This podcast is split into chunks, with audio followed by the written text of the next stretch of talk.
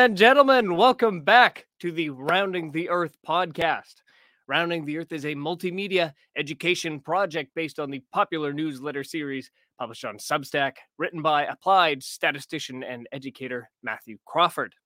Topics of discussion range from uh, critical analysis of conventional wisdom to Bitcoin and everything in between, in particular, the ongoing so called pandemonium. Our goal is a careful examination of important topics and perspectives shaping the world that too few people talk about. Subscribe to Rounding the Earth on Locals, Substack, Rumble at all to join a burgeoning research community and to help us unflatten the earth.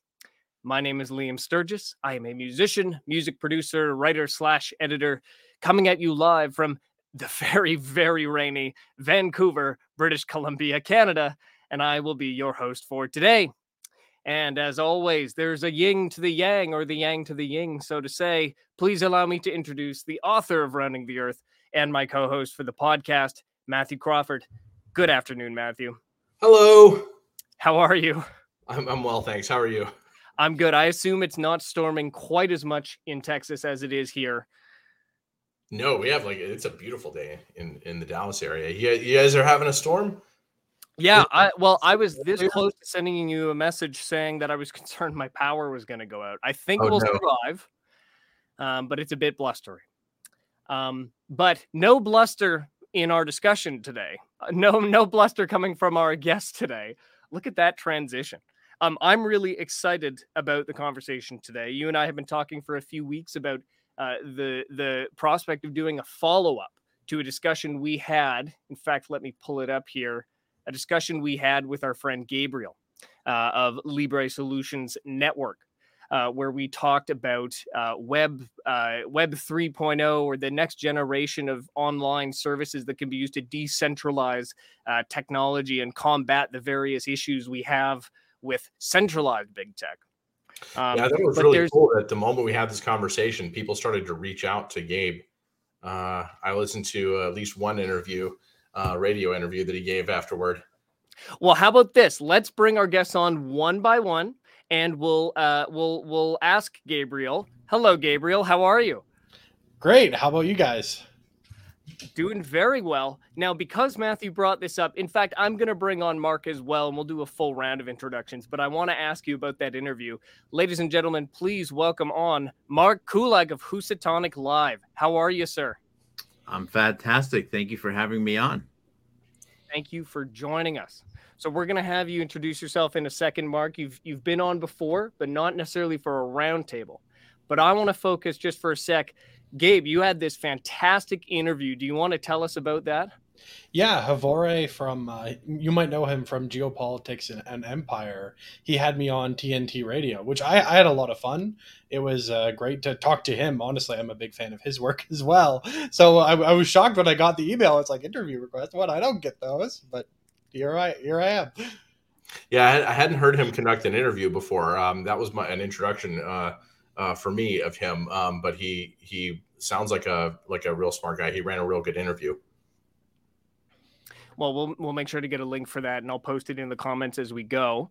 Um, now, in the meantime, more broadly, Gabriel, you are of Libre Solutions Network. Do you want to just really quickly introduce yourself in general and recap the work that you, the wonderful work that you do? Thank you. Yeah, I would definitely summarize my work as I am basically trying to market online digital freedom. How can people think about ways they can liberate themselves from either dragnet surveillance, information control, and honestly, sometimes the tools themselves. Fantastic. Um, and we'll have, in fact, the link to libresolutions.network as well as the next website I'm about to show are in the description of the video. Um, now, Mark, welcome to the show. Do you want to just briefly introduce yourself to the guests who, if they for some reason have not yet become familiar with your work. Do you want to introduce yourself to them? Uh, absolutely. Um, my name is Mark Kulacz. I live just outside of Boston. And about four years or so ago, I started a little company called Housatonic Information Technology Services. And I have a program called Housatonic.live. Housatonic's the name of a river in the state of Connecticut. For those outside of the region, may be unfamiliar with it. And my background is in the data storage industry, uh, electronic data storage industry as a software engineer, uh, as well as a product marketing director, competitive intelligence analyst. And so several life circumstances, Lyme disease, drug addiction, etc., pulled me into the world of online research about six or seven years or so ago. And about four years ago, I decided to give it a, a full time go. Uh, and the goal was to merge my own background with the needs of research and other people in the community. Uh, the program has been running for about uh, four years right now. We have a little over a thousand episodes, and I manage a very large uh, archive of information, all publicly sourced uh, uh, stuff, or you know stuff that was acquired through paywalls at the very least. And once again, uh, the link to your website uh, is available in the description, no matter where you're watching the video, uh, dear audience. And um, Mark's got a tremendous, uh, as he says, ba- a, a, back catalog of research that is being updated daily. Uh, as far as I can tell, and it is somewhere I go to reference uh, information all the time. And I just want to give a quick shout out as well to Let's Talk America episode one, mm. which just happened I was privileged to watch the premiere of this live as it happened. Mark, do you want to just explain what this particular show is? Oh, it's a new it's a new show. It's actually uh, run by my friend Marie Clark, who lives not too far from me in the state of New Hampshire. Uh, she is a survivor of the remdesivir protocol, and that experience led her to using her skills, uh, conversation, networking, professional networking, running interviews to now start a program uh, where she's interviewing other people who have been through that, either loss of a family member or survived it. This is her first episode. Uh, I'm merely providing some uh, technical uh, uh, expertise and hosting for it.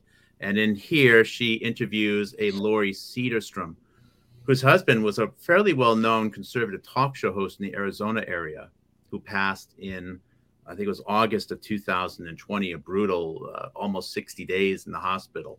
Uh, much of it was effectively malpractice involving remdesivir. And she, it took her a long time to finally step up and to uh, to have the ability to recover enough to start asking, has this happened to anyone else? And sadly, it has happened to a lot of other people.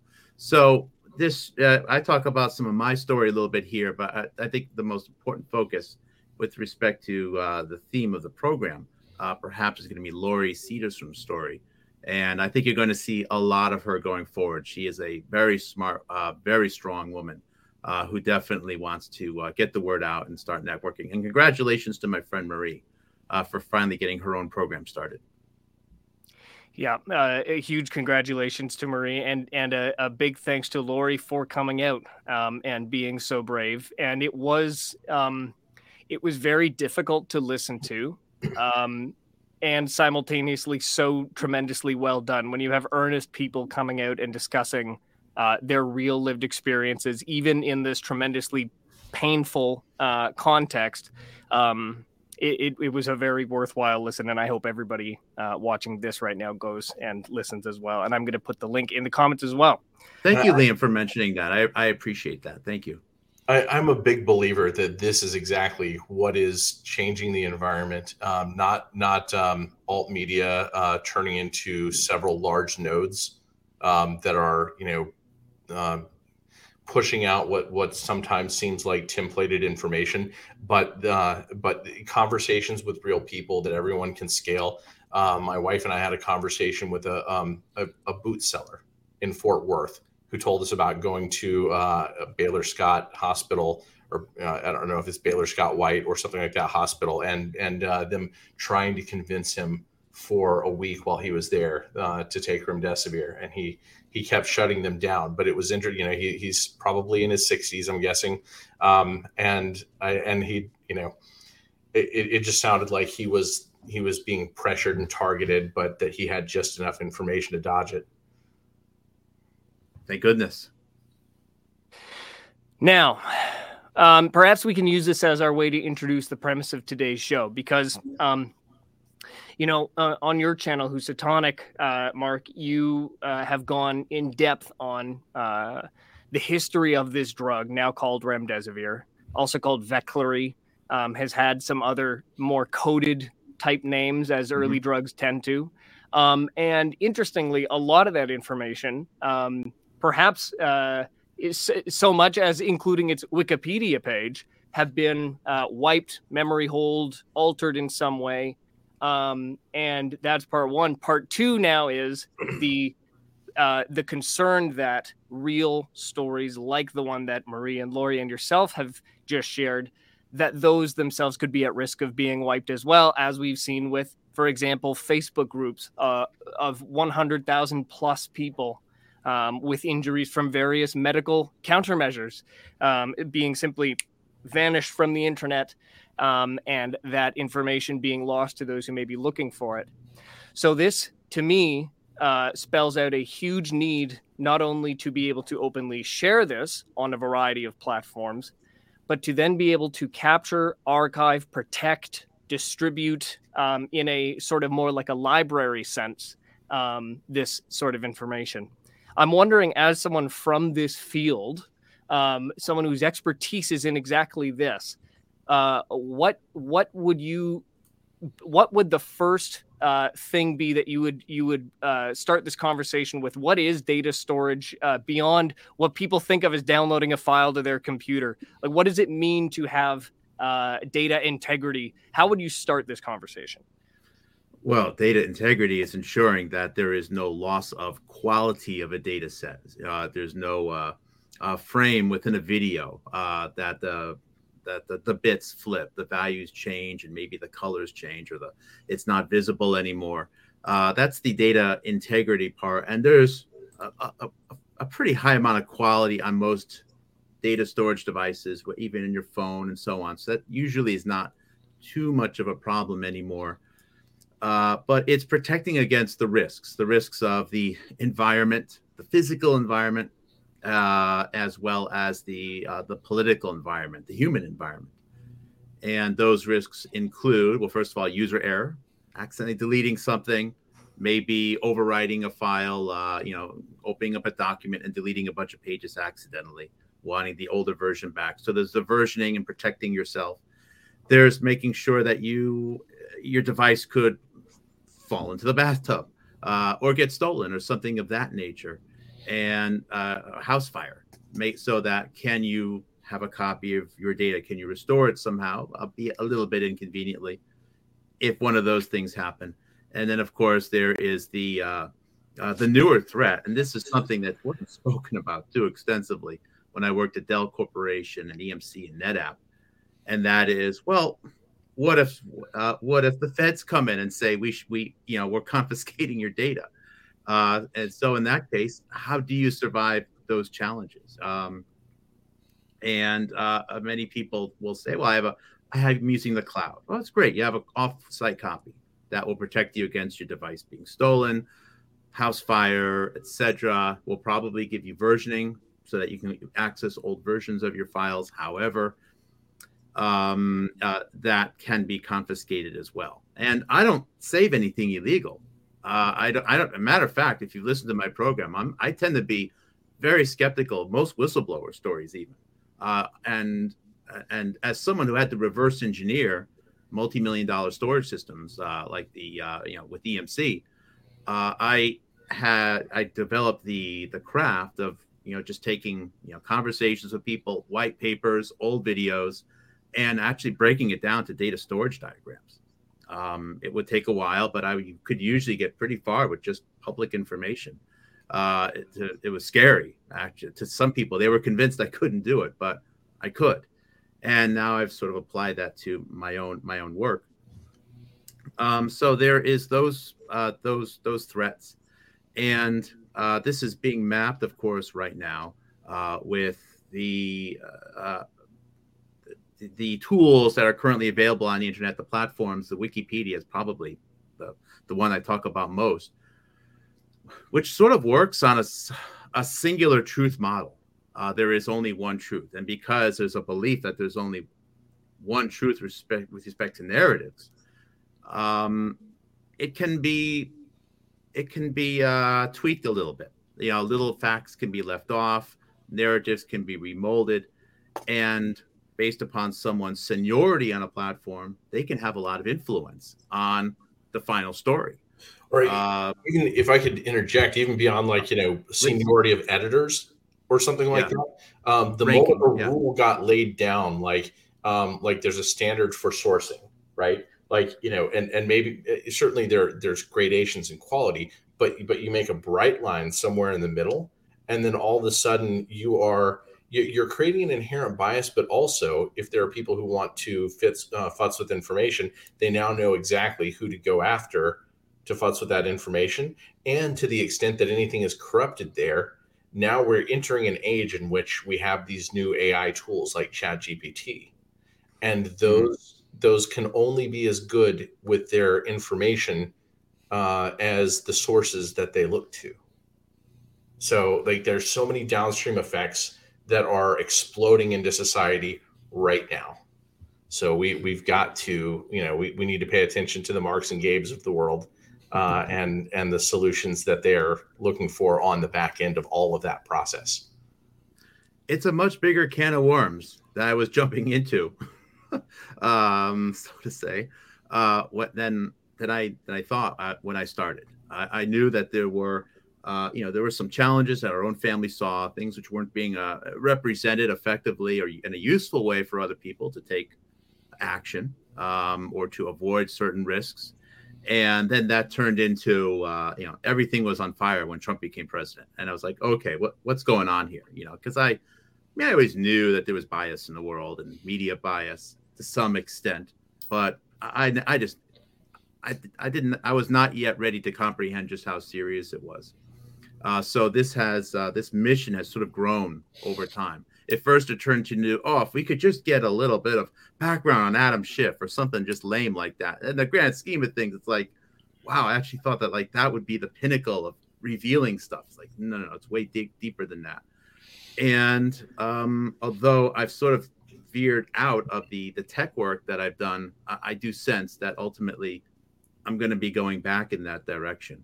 Uh, again, no one could have uh, expected this pandemic, at least I didn't. Uh, now. And not just inconveniencing us and maybe you know a few lives lost but actually reorganizing our entire society. So it's a very pressing thing and it's uh it's made it challenging to say okay i've done enough research right? Now i'm just going to focus on maybe making some new platforms. Hence i've been sort of stuck into the research work and the archival and not enough time doing the tech work that i that i used to do i'm starting to get a little rusty there sadly um, I'm almost a little intimidated to be with Gabe here, uh, to be honest with you. Um, but it, it is an honor just the same. But that's sort of like the, the, the, the high level view, hopefully, to get things started. That helps, Liam. Yeah, Gabe, what's what's your take? How how uh, how would you introduce the topic of uh, data storage or information preservation? How would you take the baton that Mark just passed us? Well, my focus recently has been ways that people who, you know, aren't like Mike and I, who aren't very familiar with this stuff, how can we get people to a level where they can actually participate? Because one of the biggest problems is that when people want to participate, they just rush to whatever, you know, Facebook group or news service that offers an opportunity. But the truth is, there are a lot of ways we can create our own opportunities my most recent piece I wrote about like the best website for a single person, which I say static websites that you can generate without knowing web design, without knowing um, you know any of the, the coding side of it. You just run this static site generator on your content. As long as it's formatted correctly, it will spit out an entire website that you can host inexpensively. But really, like Mark would probably point out, this is only part of the picture. Not only do you have to have the ability to present something, but you need something to present. And I, in addition to this, you know, static site generators are awesome, but there's a technique I've noticed certain people using, especially in the online privacy space, where you pair it with a Git repository, and you don't need to know a whole lot of technical information to use Git like tools. There are even user interfaces built on top of Git where people can collaborate at a really low technical level. Like you don't need a whole lot of skill, it doesn't require a whole lot of different software. And I find the biggest advantage is that you can use your own stuff. So I'm planning on writing about this technique of using Git and static websites, and I want to call it Operation uh, Beehive because the honey is the information. You know. what? Is, sorry, just point of clarification. What is Git? So Git is the Mark mentioned earlier. You want versioning. You want to be able to go back to a previous state, and Git is the software programmers use to collaborate on code. But the nice thing is, is code is just text. Really, any kind of text, whether it's latex, whether it's documents, whether it's even like large data sets, you can use Git for all those different types of workflows. And I consider that tool itself important enough to work into the workflow because then you get the versioning, but you also get the co- collaboration. And it's funny, a friend of mine pointed out to me that Git has been used by you know the the older tech wizards who you can do Git over email. You don't need you know a centralized service. You can spin up your own email services. Like it is way more powerful a tool than people give it credit, which is why a lot of my work has been going back to the foundations. What are the really basic stuff people can use that doesn't have as much as a learning curve because they're ancient. Ancient's maybe a harsh word, but do I recall correctly that Microsoft bought GitHub? They did, but the nice thing is, is you can run your own code forge. You can like there's Forgejo, there's a uh, what's the other ones? GitLab is the other one. You can self host what most of GitHub does. Obviously, you won't get Copilot, and I believe the pages functionality is different. But that's the thing. The tool that GitHub is built on top of is something anyone can use, whether or not you touch GitHub would you describe it like a WordPress, where the product has sort of become a, a right a a language, a platform in and of itself. Yeah. But it, it, it, does slow down adoption perhaps a little bit when people have to think through like every time sure. the um, you know prior tech interests come in and they see that somebody has has built you know a nice spaceship to you know that, that has launched with some new technology um, then there is sort of a, there's the secondary challenge of okay now we need to make that technology easier to use within the larger ecosystem and for more people to find it. Like I, I wouldn't have known um, uh, the other platforms that you mentioned, and I was actually just trying to write them down and accidentally wrote GitHub down. What what, what did you mention again? Uh, there's code. There's of there's Forgejo, which is what I run for myself. It's based off Gitea. How do you spell that? Forgejo. Forgejo? Uh, Forge Jo. Okay. And uh, then there's GitLab, which is the what was basically the big competitor for GitHub, and you can host that yourself as well. Okay. Now, um, if so I may, already got... uh, Gabriel oh. mentioned uh, a, a, great point about uh, uh, people hosting their own websites or using um, using Wix or uh, Google Sites or whatever the case is. How do you how do you immortalize that information though? How do you ensure that it continues if someone misses a credit card payment or you know when they pass on? You know how or, or, or at the very least stop doing their work, right? How do you how do you ensure it continues on? Who then takes ownership of that? Where does it go? Um, what is uh, conceptually nice about a collaborative platform like Wikipedia is multiple people can contribute to this shared body of knowledge. However, ultimately, then there become gatekeepers who own it and massage it, and you know will erase a few facts here and a few facts over there, and suddenly the the what people understand to be the narrative changes just by masking facts. Okay. Um, so these are all, uh, you know, the, these are. I don't know what all the solutions are. I have some ideas have been floating around uh, in my head, but uh, the first part is to understanding the limitations of the of the of the platforms and the tools that we have. I have an idea in my head of something like interplanetary file protocol, where um, you know many people, uh, somewhat somewhat like, uh, uh, uh, oh gosh, well, wherever uh, everybody's storing different things and and and getting the files downloaded from other people. What torrenting? Torrenting. Thank you.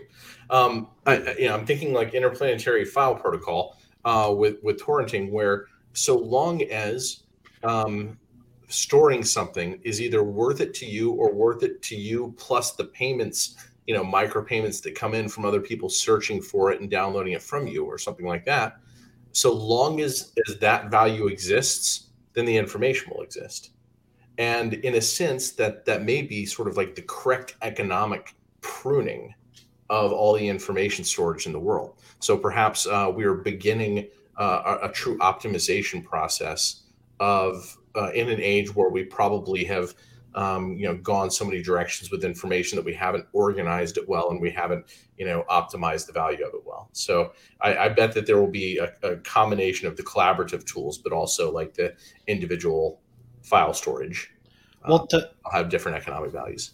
To build on this actually one of the things that the internet archive the wayback machine has done that's somewhat controversial is if your website changes your robots.txt file, which is basically what it tells Google to index or not, a website can choose not to be archived by the Wayback Machine. Now, ostensibly, this is for privacy reasons. You know, if somebody has you know certain profiles you want to be able to lock it off but the thing is is that means it itself is moderated by the plat websites themselves now maybe i should be quiet about it so that people don't proactively do it but that's the option that's out there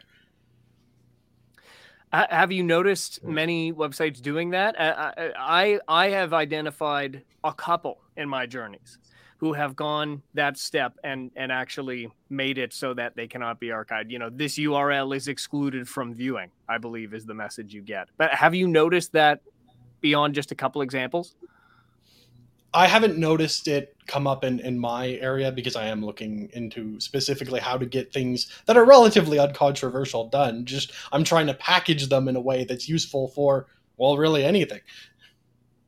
Yeah, I haven't seen it, but I've I've seen URLs that I was at the very least surprised was not in the Wayback Machine. Hmm. That doesn't mean they were ever there. Uh, it's just surprising that some URLs are not there on cert- at certain times or that they didn't start until certain dates. Um, well, and I'm Mark. I'm sure you've seen. You, I know you've been looking at uh, the World Health Organization website a fair amount, and uh, perhaps you've noticed they, in uh, maybe it was mid 2020, decided that they were going to do an entire website reshuffle where it's not that the stuff was deleted; hmm. it's just you're going to find it at this new URL now. We've just moved where everything is stored. So I, I didn't know that. Um, you wonder why they did that, though. You wonder. I mean, sometimes engineers get in there and they just they are they just they they think they have a better way of doing things, and maybe yeah. it is better, but they think you know change for the sake of change, and it just winds up being complicated. There may have been a nefarious reason behind it as well, but it's a good observation. Changing the URLs. Yep or a reshifting of priorities of what the WHO would prefer the public focus on, perhaps. Mm-hmm. Uh, if they're you know engaging in messaging campaigns one way or the other, it could make sense. Now, I want to turn to uh, Vilma Betancourt in the chat, who said Mark has a structure for saving and backing up his data. Can he give us a peek into his system? Now, I'll qualify by saying I don't expect you to reveal anything that would be proprietary or that would compromise the, you know, the, the safety of your system.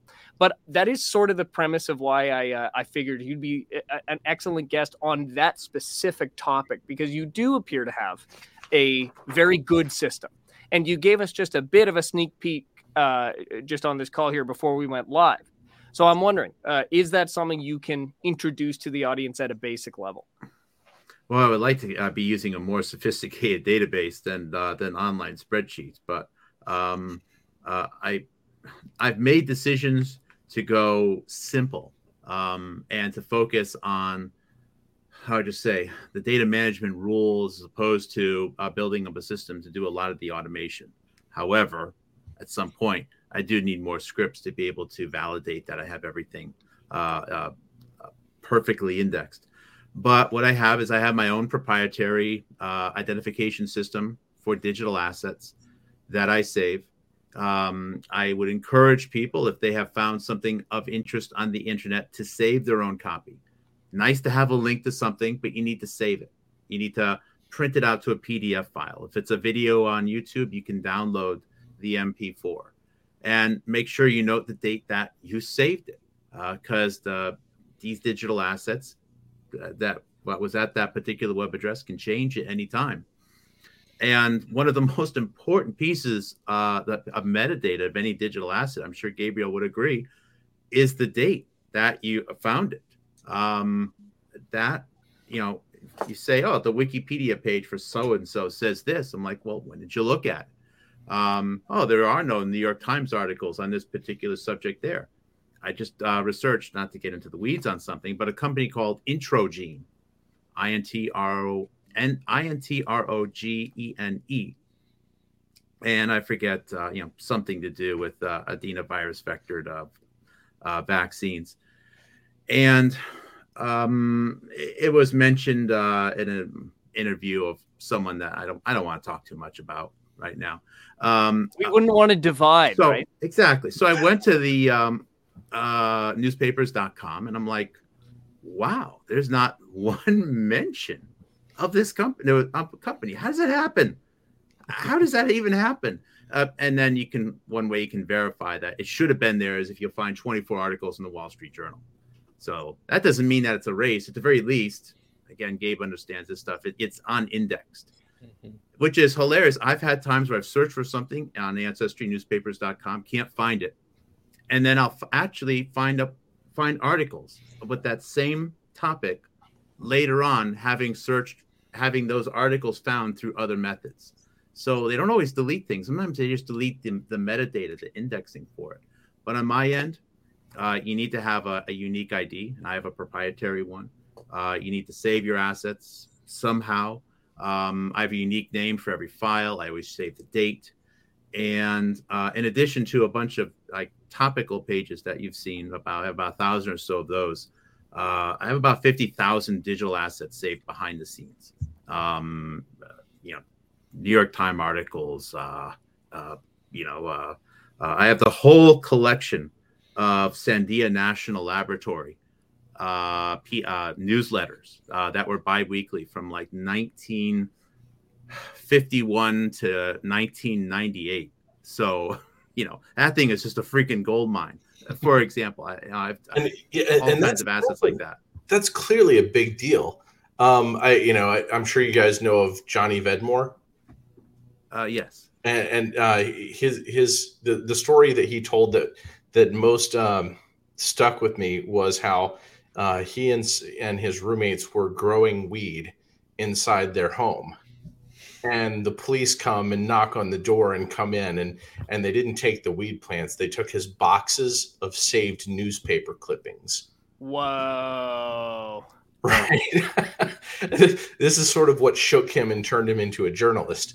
Um, the fact that that information control is that valuable right? It's so valuable that um, police who don't even care sometimes to do what you would think their ordinary job would be. Um, you know, clearly we have we, we have a lot of instances in which uh, we we know that police are just stopping controlling crime. Hmm. You know, in the United States at this point, but many countries, right? Um, but they're interested in his in his saved newspaper mm-hmm. clippings. So, and, go ahead. One more thing, uh, just I'm sorry to interrupt. Um, is uh, and again uh, it's it's cool to have a, a fellow techie uh, uh on the line here is uh, it's i go out of my way to avoid vendor lock-in to avoid platform lock-in there are many individuals right now who are doing amazing research and they will they will dump it all onto a particular proprietary website web portal maybe wix would be one of them uh, or on twitter even and all of their data is on that one platform. The only way how they don't have really have a backup copy. I mean, they could request a copy of it. If their account is deleted, it goes away. Uh, and even if they do have a copy, well, how are you going to uh, refactor that for another platform? So while I use a very, I actually mostly use Google Sites right now, not because it's the best, it just happens to be what I started with, but I'm always thinking of if within the next hour, if Google says, we've just shut off all your accounts, your Google Drive is gone, it's all gone, goodbye, can I recreate that? And if even if it takes me a few weeks, that's okay. It's a pain, right? But I can do that. I'm not locked in. I don't use any formatting, any of the way that I've uh, saved the data or named it, organized it. That's specific to Google, uh, Google Drive, Google Sites, or anything else. And that's an. I would encourage people to think about that. Run that mental exercise whatever platform you use. If it goes away, what are you going to do? Do you at least have a copy? And if you do have a copy, how are you going to represent that somewhere else? Um, being able to do it is good. How much work will it be? Is it going to take you another year to rebuild it? So uh, you just ask the questions, and when people start thinking about it, they'll you know they'll start uh, architecting their uh, their layout better. So I'm, I focus on that more so at, at that level, and uh, not so much on the. Uh, I mean, I used to do all my websites in, in raw HTML. Uh, right now, I'm not doing that anymore. Although I wish I could in a way because that would be portable, more portable than going straight to uh, like a, for example, a Wix a Wix website. Over seven years, how many times have you re-architected? uh, your hierarchy of information? I, I ask because I've done it now. I, I think I'm in the middle of the fourth time in three years. Well, the question seems to be how often, not how many times. well, but, not but many. It, it, may be. I'm that, using a model, uh, Matt, that I learned when I was an ad. I was the the top uh, data storage division analyst at Dell. Uh, and I started learning this at NetApp. So I went through multiple permutations of this. I would have to save lots of documents, you know, user guides, uh, service guides, um, and so on. Um, I would save demos that people would post on YouTube, and I had to have a way to be able to organize all this stuff and to make sure that the, the, the legal department would be okay with it. So I've sort of have a, I've been doing this for a while. Okay. okay. So your background. I was an engineer for about 12 years. I did OSs and drivers. So I was always at, you know, very meticulous, right, on how I, had to write code. And and I developed a model, and I more or less have used that model, which is uh, it's not patented or anything, uh, but you just have to list out the rules and be rigorous about following those rules. And there's a benefit to that. And uh, I'll, uh, I'll uh, uh, we'll pass the mic over to Liam here. The other benefit of that is as a researcher, most of the most uh, amazing things that I found as a researcher has come when I was not looking for it. It has come when I'm kicking back, enjoying a cream soda, organizing my files for hours and hours and hours and hours. And I'll just find like, wow, there's a crazy name. That looks familiar, you know, because I'm trying to get everything to match my particular proprietary layout uh, to, to the rules that I've, I've, I've had. And I'm like, holy crap, I have that document saved somewhere else. Holy crap, there's a suspicious uh, uh, uh, R guy in here. Interesting, you know, and then and then stuff just kind of falls out from there because we, when we're looking for something, we only see what we want to find. Uh, and when you're more relaxed as an analyst, uh, and usually that happens when you're just in your data, but you're just organizing it. You're not looking for stuff. And now you're amazed models that you've built instead of search algorithms yeah. that you use. Yes. Yes. Yeah, because um, you're you're subject to confirmation bias absolutely. just by default, right? Yep. But I've on the research side, I've experienced exactly what you're describing, yep. and um, I think I I watch people like you and some others who have identified this as a you know as a fact that that you yeah. can fall into kind of missing the picture if you're just looking for something so I, I i've come into it a little consciously and so it's very relatable you know i'm working on um, a report right now just a bit of a background on a couple of people for a letter that's going to be written and there's a basic premise behind the question you know you know look for this kind of thing on this person and almost inevitably the story winds up being even more interesting, but not in the direction that people are looking. Bingo. You and, got it. And Mark, it makes it really hard to stick to deadlines. Because, yes, it does. yeah, because you got to now. It, it, the question is, what's the goal here? Because if you're honest, then you're not going to want to, you know, settle for subpar data, especially if you're, you know, maybe accusing or suggesting somebody may have a conflict of interest, um, which is often the subject of my research. Mm. Anyway, um, I want to um, relate in that I, uh, so as a musician, so I went to recording school. And at recording school, there was a very solid rule, uh, an unbreakable law, which is if it doesn't exist in three places, it doesn't exist at all. And the reason there is if you're a recording engineer or a producer and you're recording something and it's a great session you've got a three gig you know uh, uh, session file and you've got it on your portable drive but then you drop it down the toilet. Well that entire project is gone. And oftentimes that's hundreds thousands of dollars of work that's gone into that. And then what? You don't necessarily have insurance for that. Um, so you have two drives, you have cloud backups. Um, and, and I've made this mistake. Luckily, in low stakes scenarios, projects have been lost, and I learned. Um, so I want to tell you what I've done now based on what I believe your advice might be for people. And you you critique my system, okay? You ready? So when I find something online, the first thing I do, I'm going to share my screen here. Oops. I'm going to share my screen. So let's say I'm looking for um, just, yeah, like just a, a page. So let's say it's on this Wikipedia page, just a random one. It has nothing to do with this. And the first thing I do when I get this, almost by reflex, is I I do two rounds of digital archiving using third-party services. The first is archive.today. Mm-hmm. I have a fun little button uh, loaded in as a uh, extension on my. Uh, I use Opera browser, at least on this computer, and it automatically, when I hit the button, starts the archive. Great. I also do the same thing, but on the Wayback Machine, which is probably the one most people are familiar with. So simultaneously, you've got two digital copies that are not proprietary, or they're not behind anybody's paywall. They're just accessible to anybody else who may then come on those services later and may need to find a digital archive. Um, the next thing I do usually is I then put it into a format that is um, publicly accessible. So let's say I'm organizing it on our Campfire Wiki, which is essentially our version of what you've got with your Housatonic mm-hmm. research mm-hmm. uh, uh, uh, site.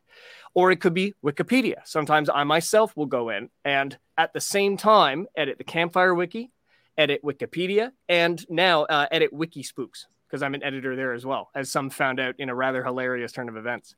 Um, and so there, now it's accessible to the public. And usually this is all very quick and easy to do. But what I've started to do, this is the part that you've introduced in, in my world, is not just in the music context, but taking what's on here and capturing it. For example, Opera has the ability to save the entire page as a PDF. Mm-hmm with in, in the case of opera full functioning links and everything which i believe signifies that it's it's getting all of the metadata you'd need uh, in order to uh, uh, be somewhat forensically accurate. Um, that then gets downloaded onto a hard drive. I've got i've called it campfire wiki drive a. Good. Now it's it's I and I want to talk about I want to I want to have you guys explain the difference between different kinds of hard drives in a minute. But um, it's a hard disk drive. I have two separate cloud services that I then back up to. One of them is just constantly backing up the entirety of all of my drives, just on an ongoing basis. And I have nothing sensitive being backed up. It's mm-hmm. specifically mm-hmm. targeted just to what I want to, you know, accidentally spill into the public sphere if that were to happen. And I have a separate file sharing system that links my computers and uh, in real time, and then I can send to a it's called a vault, a more permanent cloud storage. So, in summary, I have two hard drives. Oh, sorry. And then once a month, I back up this first hard drive, I clone it to a second hard drive. And that's you, my system. And you keep it. And you keep it. But uh, perhaps there's a step beyond that that you uh, have that you do that many others don't. Um, what are your thoughts on my system, and what would you add on to it, or take away, or what would you change? Would you like to go first, Gabe? I'll let you go first because I have a question to follow up that could be suited to the broader or you specifically. Well, the good news is you will not lose your data to disaster at all. Um, the good news is um, if you have a, a machine failure uh, or theft, you're not going to lose your data. The good news is you have lots of versions of your data. If you accidentally overwrite it or delete it, you're in good shape. Um, how that is indexed, at the very least, depending upon the when you're backing up your data. Um, um, you may not have a, a central uh, index for it for the different versions, but that's okay uh, at your scale and the, and my scale as well. You don't need that. Uh, the only potential risk or vulnerability is if there's a, a a request to confiscate your digital assets, which will include or could include all cloud copies as well. Um, now, of course, the stuff that goes into the Internet Archive would uh, might be exempt from it. There's there is a lot of really interesting discussion right now that's being had, and uh, uh, uh this week in tech is has some good people that have been covering it. Uh, I wish I, I, had more time uh, for this particular topic, and that is the Internet Archive. What to do about books that have been put on there and other copyrighted material? When can it be shared? When not to? Um, it's uh it's it's a conversation that needs to be had. Uh, but so most of the stuff that you've been putting on there is stuff that was already in the internet anyways, which is which is good. Um, but the uh, each month I invest about two hundred dollars or so uh, for another two to four terabyte SSD that I just uh, send out to a different person. Uh, I have I have a you know dozens of volunteers right now who've taken drives uh, should something happen, I and I own all the assets that are on these drives until such a time when I don't care, right? Uh, but this is really my my my my protection. So these also give me an additional, how to say, versioning, I, a, ver- a copy of everything that I had in my archive at the particular time that I make them. It also means that they're offline. It also means that they are no longer, arguably, uh, confiscatable. So if uh, if someone needs to um, or is willing enough to be uh, my friend and and make sure that the data lives on, uh, that's still the uh, that's still the case. So it's a little bit of an expensive uh, venture, and I know some people probably will not do anything with them. It also means that I need to have things organized in a way that it's uh, compact and efficient.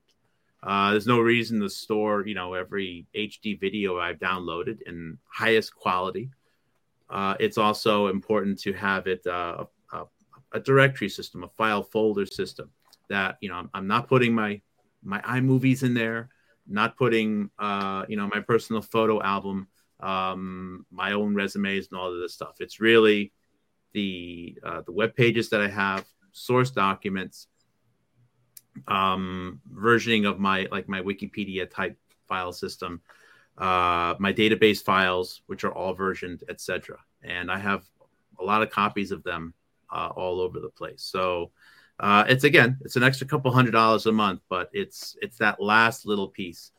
And if you're a company, if you're let's say like you're a, a law firm, you can't necessarily do something like that because you have laws on how uh, long you can retain data, right? If you're a law firm, you need to hold on to things uh, for what name escapes me right now, uh, for usually like seven years. And then after that, uh, it becomes a liability. After that, you need it destroyed uh, because now you could have data out there that could come back and haunt somebody in a case, right?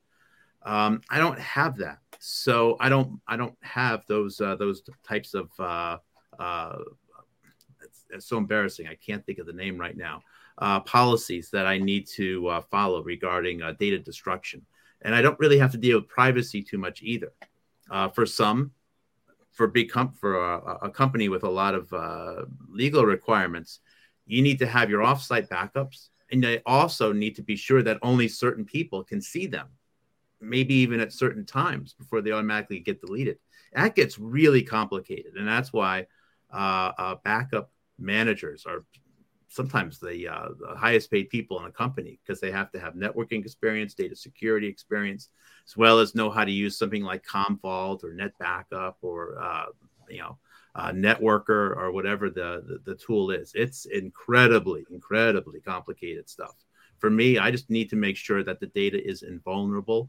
Uh, and I have versions of it. Uh, so again, you have to talk to each person. What are your requirements? What are the legal risks that you need to uh, to meet, and you need to have that discussion. And I think that most online researchers, archivists such as myself, have a very similar set of rules that we can adhere to. Um, um, and I think that's good. So um, uh, what I what I just said wouldn't necessarily speak well to uh, uh, you know a, a, bank or a law firm. They have different uh, requirements. Okay, a lot we could dive off of from there. Gabe, you had a question. Um, so I'll first uh, get into it by pointing out that there's a tool created. Uh, it's called Wayback, and I I meant to throw it. Here it is. I put it in. I'll actually I should throw it in the chat. Uh, Liam, I put it in our chat. Um, it's called Wayback, and what it'll do is it'll upload something to the Internet Archive, as well as keep your own copy and distribute it over, you know, Tor hidden services, your own local, you know, web server. It, it has a lot of flexibility. I'd almost call it a Swiss Army net, net uh, knife of archiving, and it's an excellent tool. And you know, when you really go into the weeds of what tools are available for this kind of activity, one of the things I'm curious about is how does AI change the game? And so OpenAI created this tool Whisper that is excellent at transcribing audio or video if you turn it into audio um, of at least a single speaker with multiple speakers. You'd have to go through the effort of saying this person said that, that person said that. But at least for a single speaker, you can get a transcription, which means in some cases you may not need the recording, you may not need the video.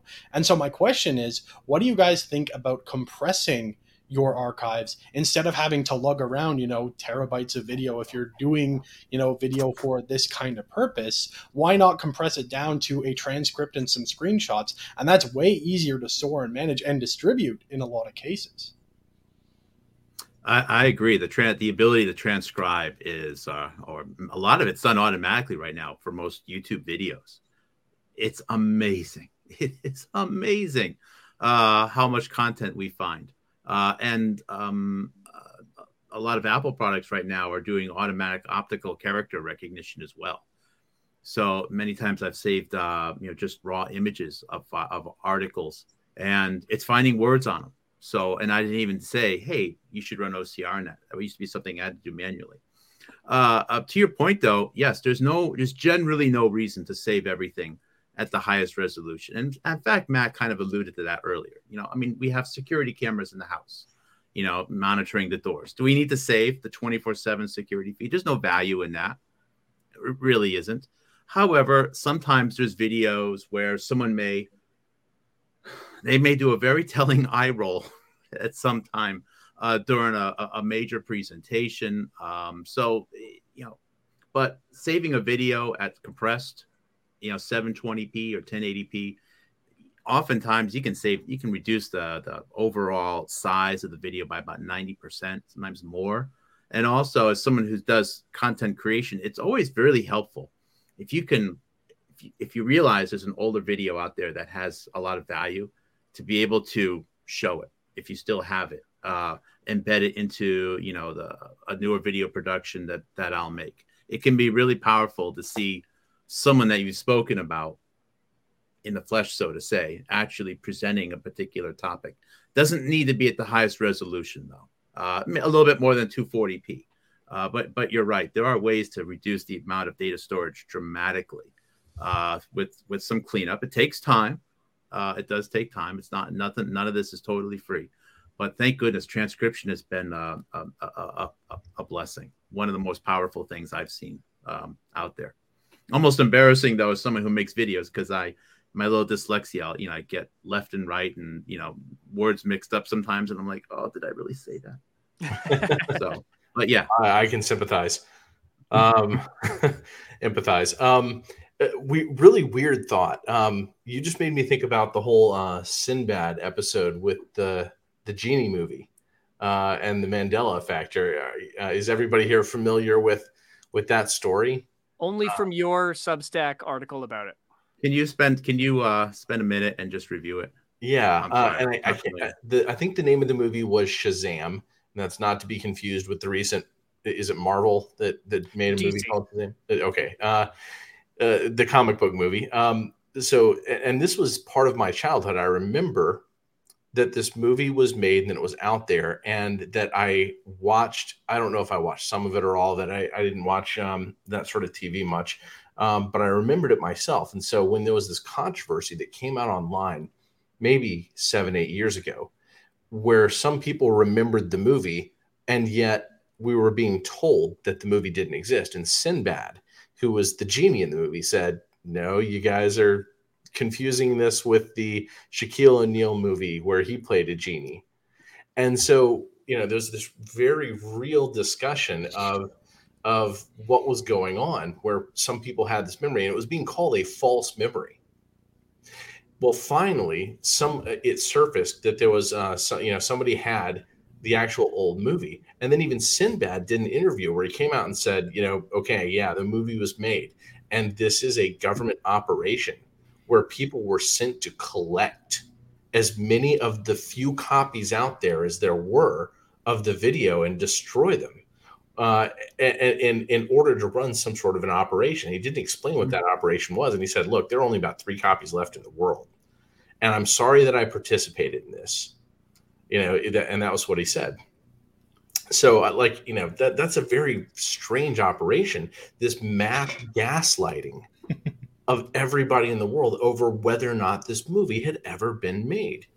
So, here, here's a hypothesis that's a test to see how well the world is archiving information.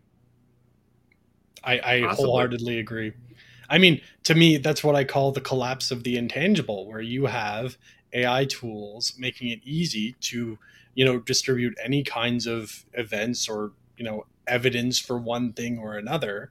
And the challenge is, is when you can do that, how do you validate things? I mean, I would argue we're still quite lucky that things like you know our, the wayback machine and archive.is exist because at least we have a relatively neutral tool that will say this website did look like this at this time according to this server but as time goes on I think it will be very hard to prove authenticity. And I think, you know, Mark, you're really right that versioning is probably one of the better ways we have to prove authenticity. Because if you can at least show how something has changed over time, it's almost like a proof of work of, oh, here's my copy of events. It's something and it's more solid than somebody just saying, oh, I have a screenshot. That's for sure how it was.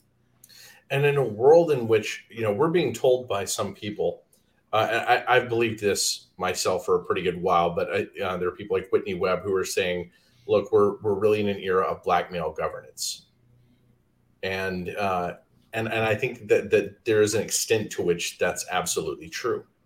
But you know what? All this information is. If we do this right, if everybody does this the way that that you two would teach it, then in a sense, that distributed, archived information with good um, you know, source control, um, that is, in a sense, blackmail against the blackmailers or blackmail against the power levers who might themselves be leverageable by other blackmailers, right? Like we, the people, you know, we, we, we then would be we, the people again, in a sense.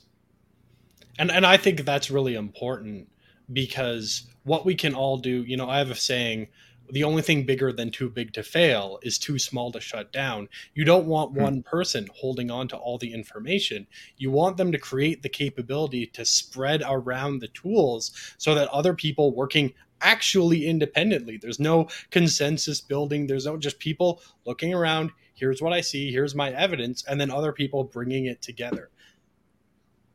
I love this conversation. Okay, uh, now I'm going to make a proposal. Just and, and this is something that this is an idea.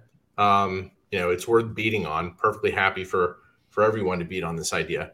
Um, what if what if we were if uh, we and, and, when I say we, I'm going to use that very loosely. Maybe it's the four of us, maybe some other people, maybe you know mix match, pull people out, push people in where where they need to.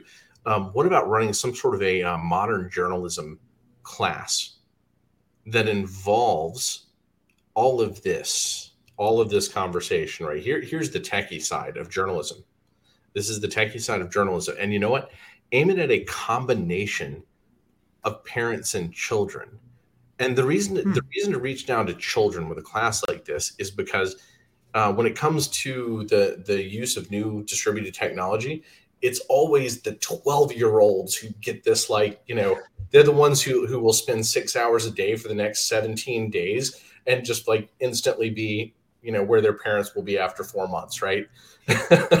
Um, you know but it, a class you know could we could we leverage this scale this into a class that uh, that that people would come take and, and be able to walk away with it knowing how to do these things maybe have a you know and even like uh, liam when you said you know cloud services you know i don't know which cloud services you use but you know I, i've been using various ones for for 20 years now or so and and but it, but it may be that that we should go through a list of what does each one do and why do you use two different ones for what reasons, right? Um, but yeah, it, you know, teach a class in it. Thoughts? I would definitely be able to contribute to something like that, and I'd be ecstatic too. On positive speaking of contribute.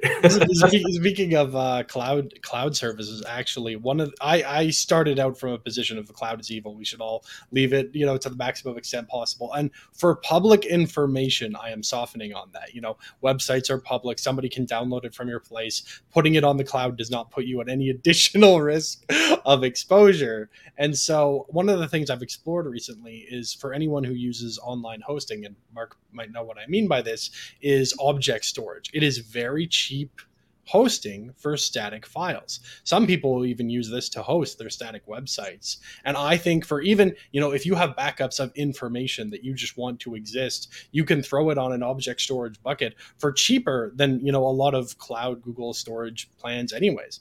Simply because it's optimized for storing, you know, whether it's videos, audio clips, images, whatever, I think object storage now, yes, there's Amazon S3, but there's other different hosting providers have their versions of it. And I think it's a very powerful tool to leverage leverage for these kinds of situations. Define object storage, just so that I uh, do you mean that that external hard drive? No, um, it's it's like I, I, was discussing in the context of uh, cloud options and object storage is something you'll buy from say your web hosting provider. And what makes object storage special is that it's easily automated by tools. So, for instance, I run my own Fediverse server that sends all its attachments to. So when somebody makes a post, that attachment is actually on the object storage server. Why do I bother with this? So that the database for that exists on my machine, but the attachments will load faster from that object storage. So okay. people. if I could stop you and get you to rewind, I, I still don't know the definition of object storage. So you're it's, you're you're you're getting it's, too far down my. It's sorry, a it's a cloud service that lets you or programs you run store files and they can Would retrieve. you describe it as content addressable storage? Not really because it's still got like its own URL. Um, but mm-hmm. it's it's how it is is basically they call it a bucket. You have this bucket that through scripts or whatever your software is running, it throws files on. And what's nice is that that, that object storage has, you know, a ton. It's way faster than my home connection, as an example, which is why I use it for attachments on my, you know, Fediverse servers. That I don't, if somebody loads, you know, my profile on it, my page will load at a normal pace because that my home internet can handle that. But then the attachments say there's a video. I just uploaded a video of Denny Rancourt talking recently. That will load from the bucket, and that's in the cloud, and that has way faster, you know, bandwidth than my own home connection. So, so I, it's, I like it's the objects that people are referencing are stored in the cloud, so it doesn't have to go through the smaller pipe right. to your house. And, and it's I, I think it's yeah. cheaper than Google Drive in a lot of ways. I get 250 Probably. gigs for five dollars a month. I don't know how competitive that is with cloud storage these days. I see. Um, so, then this is especially useful with videos in particular. Right. I, I, I think you could build your own YouTube uh, on top of uh, object storage if that was your goal but just for your own videos, not for you know if you want everybody to use it, then yeah, you'd pay out the wazoo. But just if you have a small amount yeah. of videos, create a static website, throw your videos on object storage, bada bing, bada boom. It won't cost you much. I like it. Um, I do like I do like the idea, Matt. Um, uh, the only thing, and maybe this is a, a pitnik, as you were saying earlier, is I've been uh, trying to get the definitions right uh, or the, the delineation between journalism and research. Mm. I do I, I, do mostly research and, and metadata management and archival. And I would have nothing to work with if we didn't have people doing the journaling out there. You know, what did people say? Who, you know, uh, you know, what do I use for my sources? Right. And it's great to go out to events and to be part of that conversation and to provide a journal of stuff that other people can then use as a source. Many journalists do research. Many researchers do some journalism. I tend to be more on the research side. And I say that because uh, um, uh, I, I've seen there are journalists who have really put themselves into serious harm. And uh, it's not appropriate for me to, to say that the work that I do is that, is that it should be on par with that. it's a different skill set with different sets of risks. Um, but there's but I think we there's plenty of room at the table for both groups right here, and for people Absolutely. who do that crossover. Yeah, that's a good distinction, and and uh, you're right. I shouldn't I shouldn't make it sound overly focused on journalism.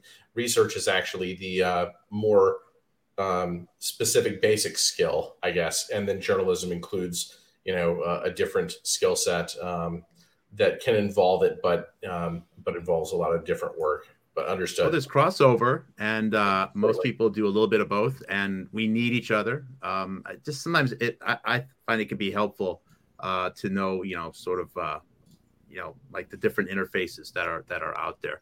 And when someone is, you know, doing a lot of journalism, to, you know, they uh, uh, sometimes they need support, you know, to do whatever travels. It's a different uh, type of uh, support structure.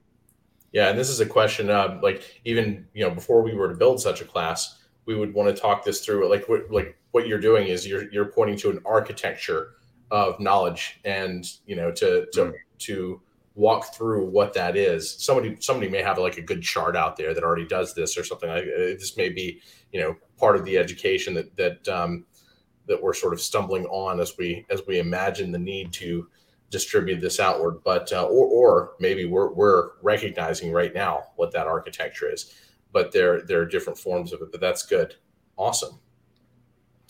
Now I'm curious. So research and journalism, um, I think you're totally right.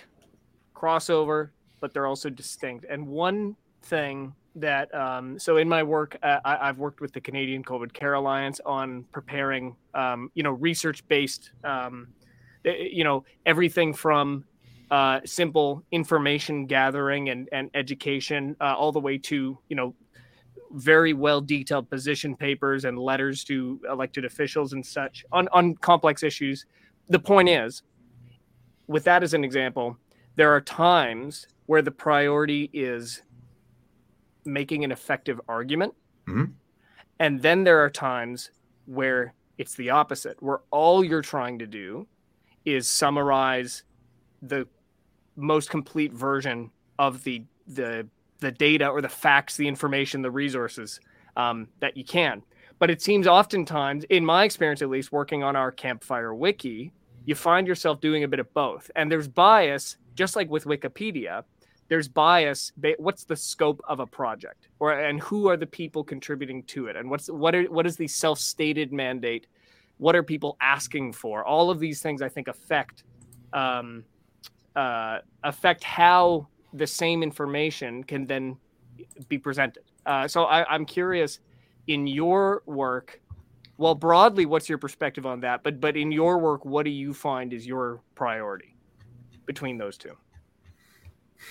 If i'll jump straight in i would oh, say please. I, I would say there's three different disciplines. There is research, journalism, and the third one I would add is advocacy, which is what you brought up in the COVID Care Alliance. To be honest, while there is some research part of my, what I'm doing, I do consider the Libre Solutions Network a advocacy project where I am trying to really emphasize why people would want to do various things as a means of undermining information control and so to me you know there are aspects of it but to me journalism is basically saying you know what and then uh, research is trying to figure out how that works and then journalism will really present that in a way and the arguments come out in the advocacy because that's where your values are, are coming out in it. There is some goal or some even you know worldview you're trying to just explain so that it can be applied to different parts of things. And that's the direction i try to push in. You know, i'm not trying to tell someone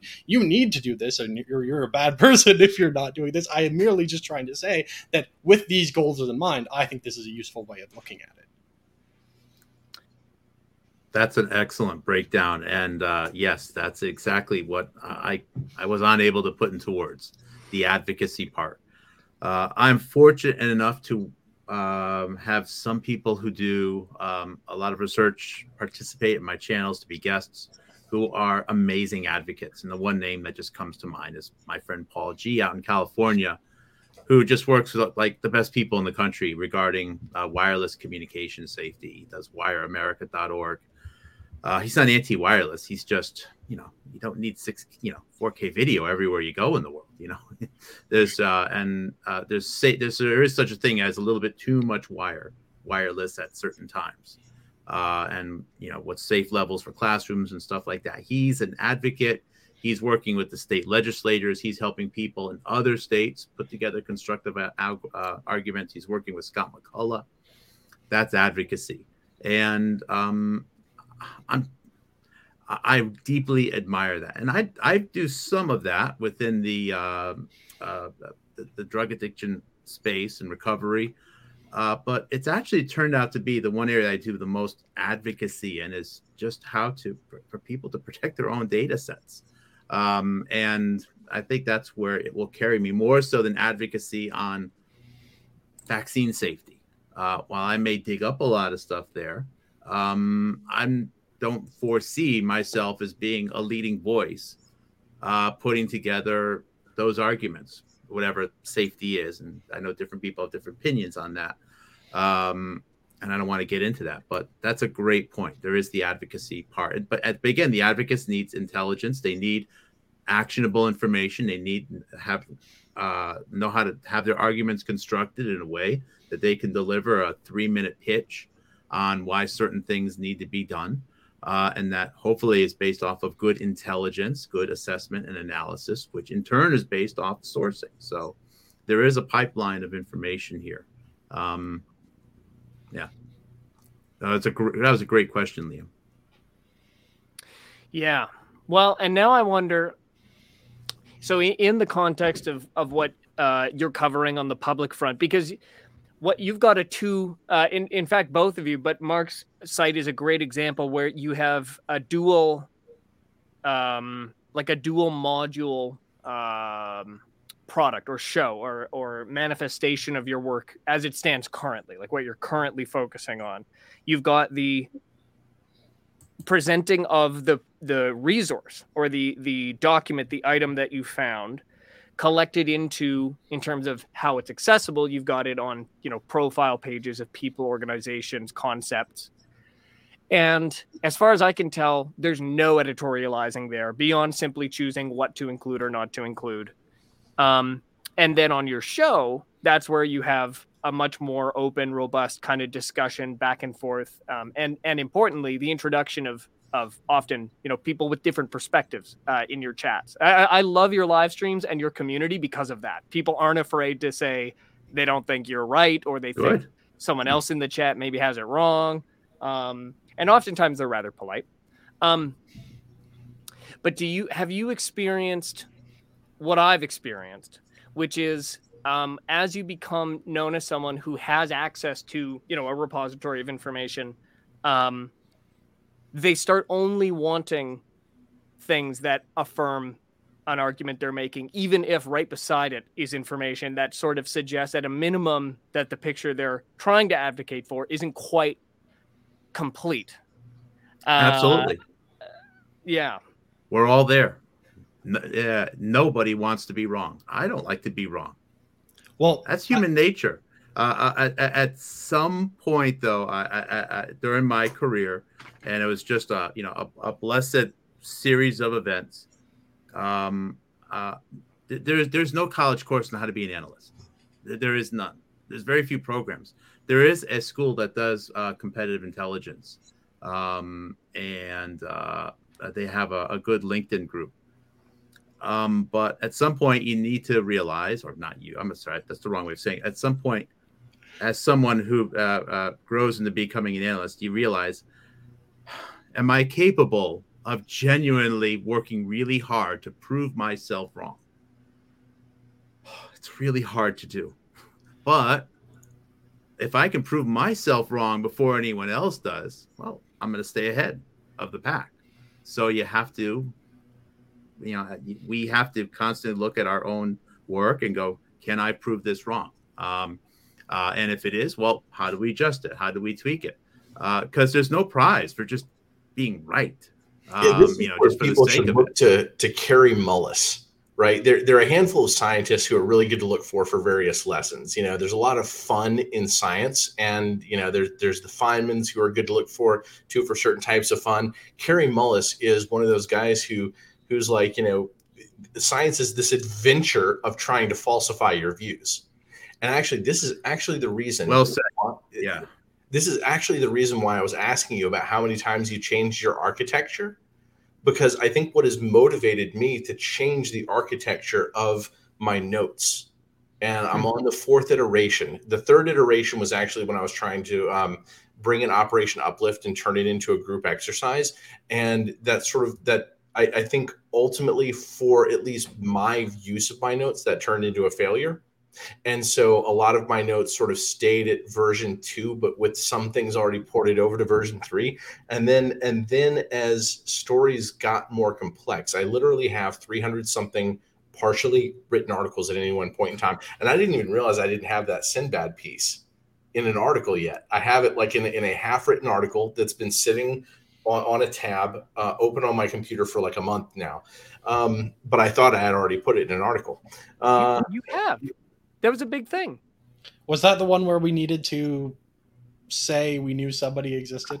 but but it was the follow up right. explanation, and then I had a follow up article to that, and I think I had it written up. Like I, I don't think I've put the the video where where Sinbad talks about having participated in this operation. And I've got a whole bunch of information about uh, his his military service and connections to military intelligence. Understood. So yeah, well, like you know, you get to a point where um, where architecture of your own information becomes important. And and Mark, you're you're implying this in in several of your observations today, um, where that relates to how it is you can see the information together. And I think that that does constantly, like good organization, constantly pierces your knowledge frameworks. You know, the things that might be your biases already so that when you aren't in your um, more myopic mode of research, you do make these grant these great observations all the time. This happens to me. I think it probably happens uh, to anybody who's put together enough information that they have to zoom in and zoom out and see it in different resolutions and see it um, mm-hmm. in ways that they didn't intend to focus on it the first time around. So I guess that that's part of the that that's that's a lot of the reason I wanted to go down that road, and it's also part of the reason why I'd love to to have a class on it because I feel like I have skipped past failure modes or, or I, I've hit failure modes multiple times. Some of that you you probably just skipped from because you it was already part of your nature from your job. Yeah, well, uh, and there's different way. You know, there's some people need the mind maps. Some people need the timeline. Uh, sometimes you just need uh, uh the, the you know collections of raw data. Some yeah, there's all different ways to and even you know just even within the timeline tools do a search for all the different timeline platforms. There's about 40 of them. Some of them do spans well. Some of them are single points. Some of them uh, are are more visually oriented. Uh, some of them can uh, can do uh, they have different uh, limitations on different types of grouping. There's all even just in timeline tools there are so many different uh, options and and ways to lay it out. Um, and you know you have to use uh, you know several different tools. Every time you use another platform another tool well guess what? That's one more thing now that needs to be updated. Um so and uh and of course if you you, you would like to not you but we need to use things which can provide uh that provide some ability to both be backed up that uh, facilitate showing a concept demonstrating a concept to another person this is a platform that I uh, found Tiki Toki, and uh, it is a subscription based. It's not free. I chose this one because it's uh, it's uh, let's just say it's web based, right? It's cloud accessible. I don't need to host it locally. Um, I like it because it has a basic 2D and a 3D. It's it's uh, basically you know it provides some level of visualization. You can zoom in, you can zoom out. Um, but here, there's uh, again, you can have different lanes. Uh, you have to choose the granularity. Do you want just single point in time events? Do you want to do spans? Um, the way that these things look and are presented are different. uh, when you have a particular event, do you want to say it's in this group or that group? You know, is it uh, is it related to I don't know a pharma event? Is it related to uh, the life, uh, the the birth or death of someone noteworthy? Um, there are so many different ways to to map and visualize this data, but it's important to uh, to at least try some of these things as a researcher, uh, because when you're just you're relaxed, you're, you're spending hours on end populating the data in there. Eventually, something's going to happen. You're going to populate a data point and you're going to look at it and you go, I can't believe A happened the day before B. And like, how did I miss that? Right. How did right. I miss that? You know, how, question: uh, if, yeah. if you populate this with all kinds of information, uh, do do you put tags on them so you can say, now I want to look at everything just associated with remdesivir. Now I want to look at everything just associated with um, with the government. Now I want to look at does it have that hide and and just show? There is categories, uh, but the categories are they're binary. So you so this uh, you know these are concepts that Gabe are familiar in, right? Is it uh is it a um, a bit mask? Yeah, can you choose multiple things? uh, you know, event can be in multiple different categories at the same time, or if it's just one, well, which one does it go into? Um, because if you only want to view some types of categories of information, you you may actually miss something that's really important because of the way it's categorized. Um, this is a good, uh, yeah, this is probably one of their public ones, right? No, I made this. Oh, this is you. No. And uh, I'm and so Mark, proud of you, Liam. I'm so proud of you. Tell, can you give us an introduction to this one? Yeah, so this is this is just one iteration of something that Mathew has been pushing for for a while, which is the Okay. the Plandemonium timeline project. Okay? Okay. and it's based on what you did with remdesivir. Um, I'm just trying to get it so we can actually see everything, but um, it's it's uh, so so that so you introduced uh, everybody and and me in particular to this to this platform, which lets you go and as you say. So what what I've done just to explain is uh, I've tried to take events that largely may seem unrelated or uh, depending on who you're talking to. And that's why I want to qualify. This is an in progress, you know, experiment of thoughts more so than anything official. I want to be Mhm. really clear. But taking these these sort of potentially unrelated events and putting them up alongside each other, as you've done in the remdesivir timeline, and seeing what we get. You see um, various uh, organizations being formed, various you know important cultural and uh, geopolitical events taking place, and Mhm. then the ramifications of them. Um, you see various exercises uh, that, that or or some rather strange, supposedly fictional events Mhm. that then in very short order seem to happen in real life. And no conclusion is required other than just look at the proximity of these events in time. Um, you know, start to analyze is there a cause and effect? Um, you know, well, this is a good example. Uh, the, for example, LifeLog, uh, the Department of Defense program, uh, uh, tracking everybody's life, uh, everything they do forever, shutting down the exact day Facebook is officially founded. That's the kind of thing where you know I went into this knowing that was the case, but perhaps someone didn't know that, and now there you go, back to back. You see all of these, you know, in the context of COVID, you've got bioterrorism exercises going on.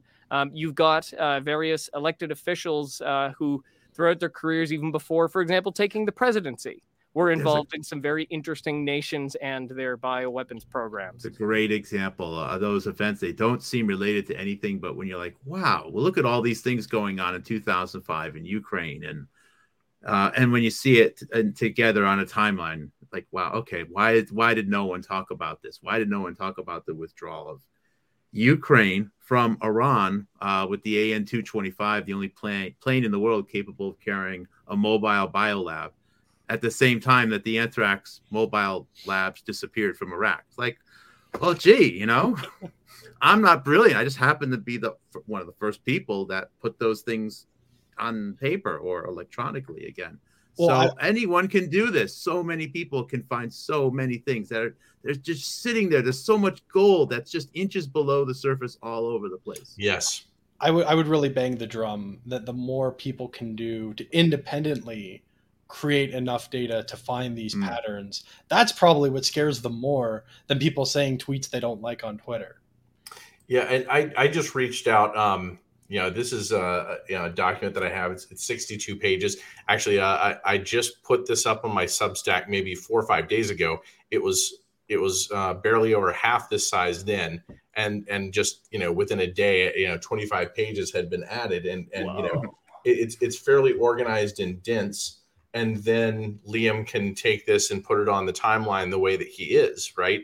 And you know what, what I have is is you know sort of month by month. Um, it, it's it's I mean this is I, I I'm guessing this is ten percent populated, if not five percent populated. So it's it you know um, month by month. You can mention something that happened where you don't have just one date, but you have just generally this happened this month or something like that. But then you can also um, start. Um, Hmm. you know, start adding day by day, and and uh, we have it more populated once you get to 2020 and beyond. But even just like September 2019, you know, you you have all these events that occurred and every time i see more of these put next to each other i'm just like wow you know like th- there's too much going on in september of 2019 and october of 2019 not to view as suspicious at the very least um, meaningful at the very least right? And and you see it better when it's all laid out but you know all the way down to now, you know, all the way down to April. Um, so I guess Liam and I are building this as we go, and we'll have better and better tools as we go. But uh, yeah, uh, thanks, Mark. Now, I love it. I love it. um, I just want to share because Gabe, uh, Gabe is a very smart man, and he sent something in the back that I'm just gonna pull up here. Um, now, this is something that I think it might have been Tonica in Operation Uplift originally sent me, um, but it it went around in our in our chat there. This is the COVID nineteen slash biodefense mafia chart graph thing um, that's put together by the anonymous Spartacus. Um, I don't know very much about Spartacus, just disclaimer. Uh, but um, I thought this as a tool was just fantastic. Um, it's the tool itself is called Graph Commons, and um, you can uh, do what Spartacus did here. Well, you could start by looking through Spartacus's work here and seeing all of the connections of the individuals and organizations that, in the perspective of Spartacus, are involved in uh, the so-called Plandemonium, as we would like to call it. And um, it's just like Tiki Toki.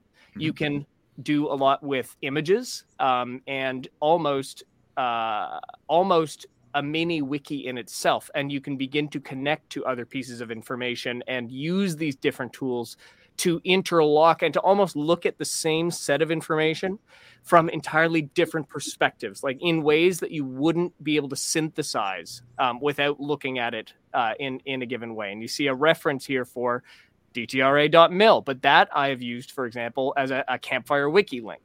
Um, now, I'm just going to pull this off the screen just in case there's any private stuff, but I am going to show one that I made. Um, so these are some tools. These are some tools that anybody can use.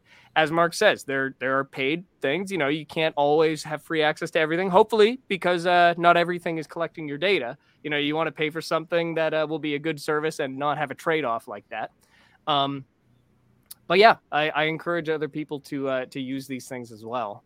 I- Um, Yeah, and I know everybody out there wants everything to be free. Um, I, you know, th- I think that that the time of people's labor, things like that, that has to be part of the consideration. Uh, there are more and more people moving toward things like software as a service, as opposed to you know intellectual property passive income.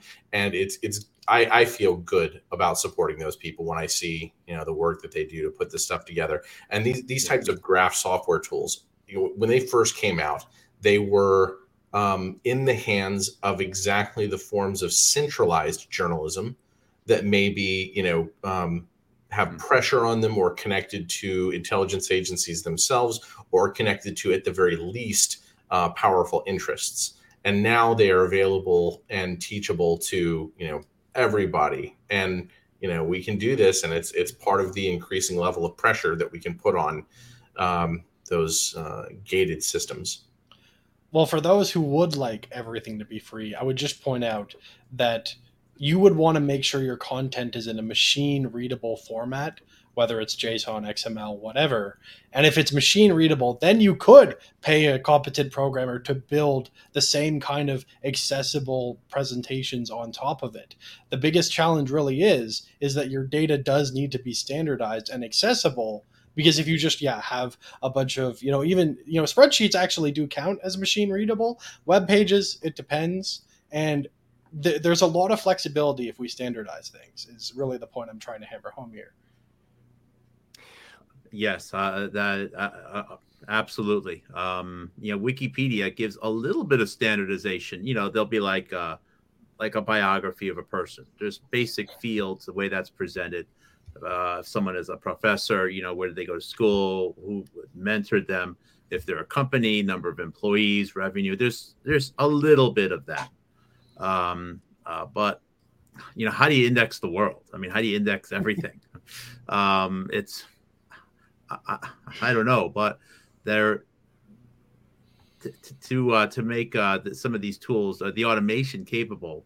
That work needs to be done. And look, uh, much of these uh, searches, the ability to search across fifty thousand files, these are very powerful, or hundred thousands, or millions, are only possible because of the indexing capabilities of computers.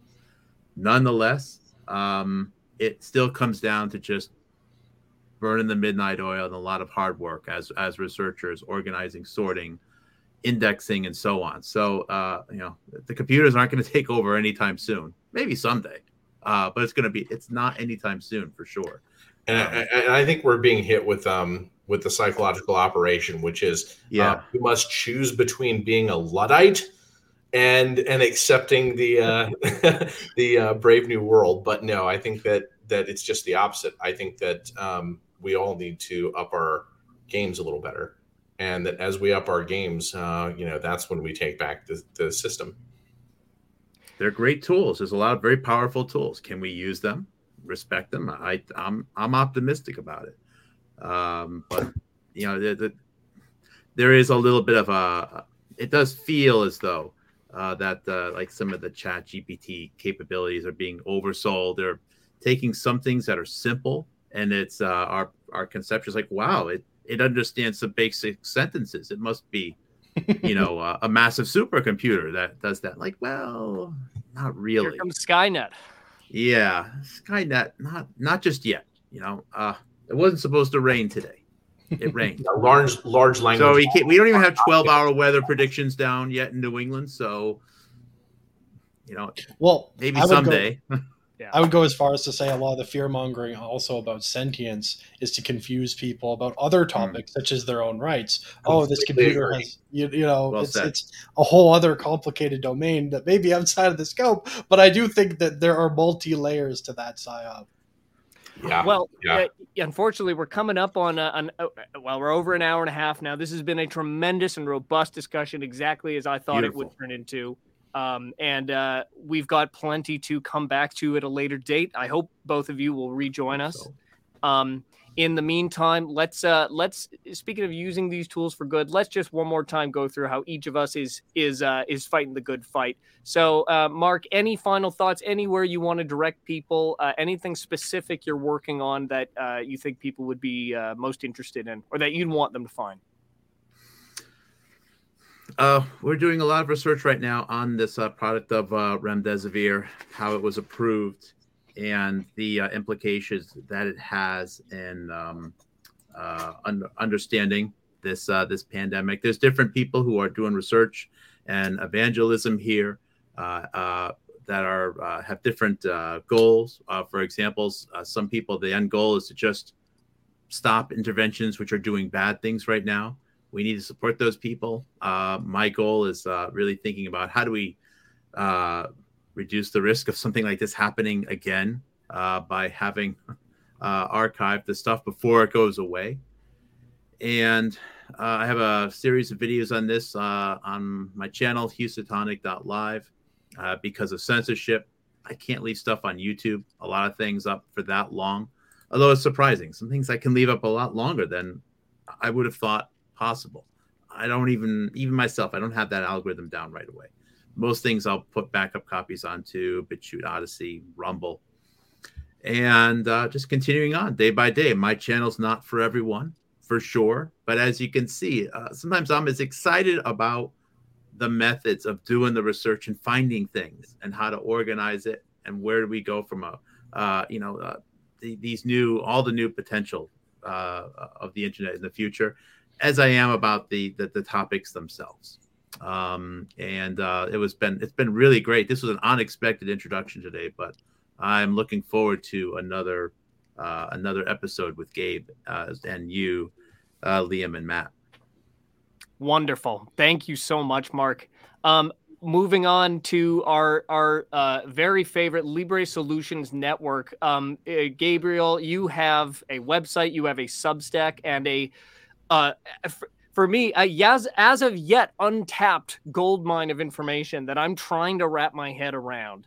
Um, so, with that in mind, can you remind people? Um, LibreSolutions.network is your website. What else are you working on that you want people to uh, go check out? What's something that is particularly exciting to you right now? What do you want to leave people with? I mean, the biggest thing is that it really is a collection that I'm trying to grow, not only in amount, but also the types of content. You know, there are articles, some of them will include voiceovers, and then the videos themselves will go onto my PeerTube channel that is linked directly. The embeds will work. You'll be able to click onto it. And that's where I mirror either, you know, interviews like this or my own presentations on how to get certain things done. Um, one of my first demos was how tracking links work. If you hmm. scroll down a little bit further, a lot of people aren't aware that in a lot of links you share after the question mark, there's a whole lot of other stuff being shared in that information that you may yep. not want getting out there. You know, and uh, to me, the scariest part about that is they can then map who's looking into this stuff, and to me, that is information we shouldn't allow to get out. Hmm. You have changed how I approach copying and pasting links. I was not yes. aware of it until you uh, put that. It must have been about six months ago uh, in mm-hmm. the Operation Uplift chat, mm-hmm. and I have ever since then I have cut out all of the tracking material every time I uh, every time I remember to, which is almost every time. Hmm. So thank yeah, you for this. Has been going on for years and years. I think I, I first noticed this like 15 or so years ago, um, but I didn't even make it a good enough habit until uh, more recently because I, I guess I I was not deep diving as often. um, so you know, it does need to be a habit. Yeah, cut off everything about after that question mark. Um, I just want to mention this. Um, uh, Gabe is also helping. Um, uh, I'm kind of rebooting the education network that I was building. That was my my primary focus at the beginning of the pandemic before I dropped it to to do all this rounding the earth and everything else. But um, uh, he's helping rebuild a website, and I just decided recently uh, which apparently Gabe Gabe uh, enthusiastically approves of. Um, we're we're going to open source all of our educational material. So I have thousands and thousands of pages of hmm. math curriculum. I'm just going to put it out there. You know, I'm not going to bother to like bind it into book. I mean, maybe we'll, we'll put it into books later if you if you prefer binding. Maybe you can buy it. That's fine. But uh, we're we're mostly focused uh, focused instead on building a community. And, uh, and the community is at, at locals. Um, we've just kind of started to like you know try to gather people. So there's like 100 people here or like 99 as at this moment. Um, but that that's where i was thinking you know if we start hosting classes i'm going to do like an adult math club. Um, you know uh, sort of uh, let people uh, get a better sense of statistics for instance by reminding them of the foundation maybe helping them see it better than they had the first time around when they were in school. And maybe then they will be less likely to be fooled by statistics or more likely to put together their own spreadsheets to follow data along. Um, we could do something like, you know, it, it, really anything that is valuable. Hopefully, like I, I, want this to become a community that can just sort of begin to run its own classes, right? Mm-hmm. Um, and you know, the the business side of it would just be you know uh, uh, a few memberships to a locals community. But I, I think that that will actually work in terms of um, you know, uh, uh, being able to have enough revenue for for interesting projects, right?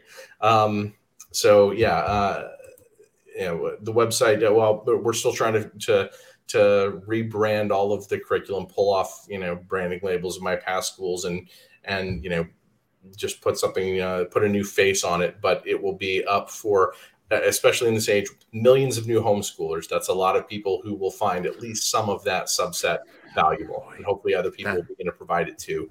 So that that's uh, that's one of the projects that I've been working on lately that I think fits fits in with all this. That's a booming market, Matt. That's a that's a big market that's growing really fast for you to access. That's very smart.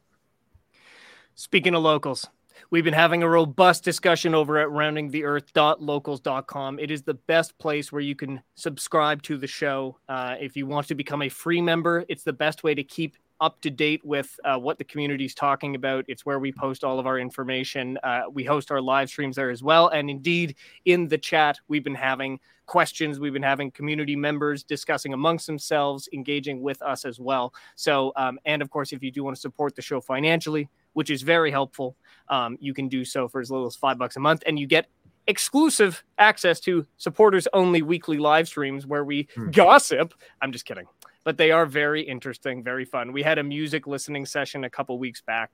Um, great community of people, real friendships being made. So, roundingtheearth.locals.com. And I will put one more plug right at the end, which is the still growing, still probably underused, but still awesome campfire.wiki. It's where we're trying to, uh, we're in a lot of ways we're following Mark's lead. We're uh, we're trying to do uh, what we think is is um, an effective uh, effort of gathering and arranging and presenting information as we find it in a way that isn't simply speculative. Uh, it's it's open minded discussion, research, um, it, but in the end, we're just trying to make sure things don't get memory hold. So campfire.wiki. Um, and uh, yeah, uh, join us over there. Um, gentlemen, any final thoughts before I kick us all out and shut down the stream? It's been great. No. I had a great time. Thank you. It's been great. Yes, lots of fun. Okay, thank you guys so much, um, and thank you to everybody who has been watching on uh, on Rumble, Locals, Rokfin, Odysee, Cloud Hub, and Facebook, and also Twitch. Now, quick heads up on Twitch. I don't know what happened. I can't get back into our Twitch account. Uh, I, I don't. I don't think anything nefarious happened. It's just uh, giving me some trouble. Yet I have been streaming live to locals, or sorry, to Twitch uh, on all of our recent streams. So if you are watching there, hello. Thank you so much. And um, we will be back tomorrow for our weekly local supporters exclusive live stream. And um, I hope you all learned something today. There's lots of questions we didn't even get to because this is how broad and robust a topic uh, and and really whole area of societal change uh, that we're undergoing. Um, but don't hesitate to continue the discussion um, in the uh, locals community or wherever else you may be hanging out with us. I've been Liam Sturgess. We will see you on the flippity flop.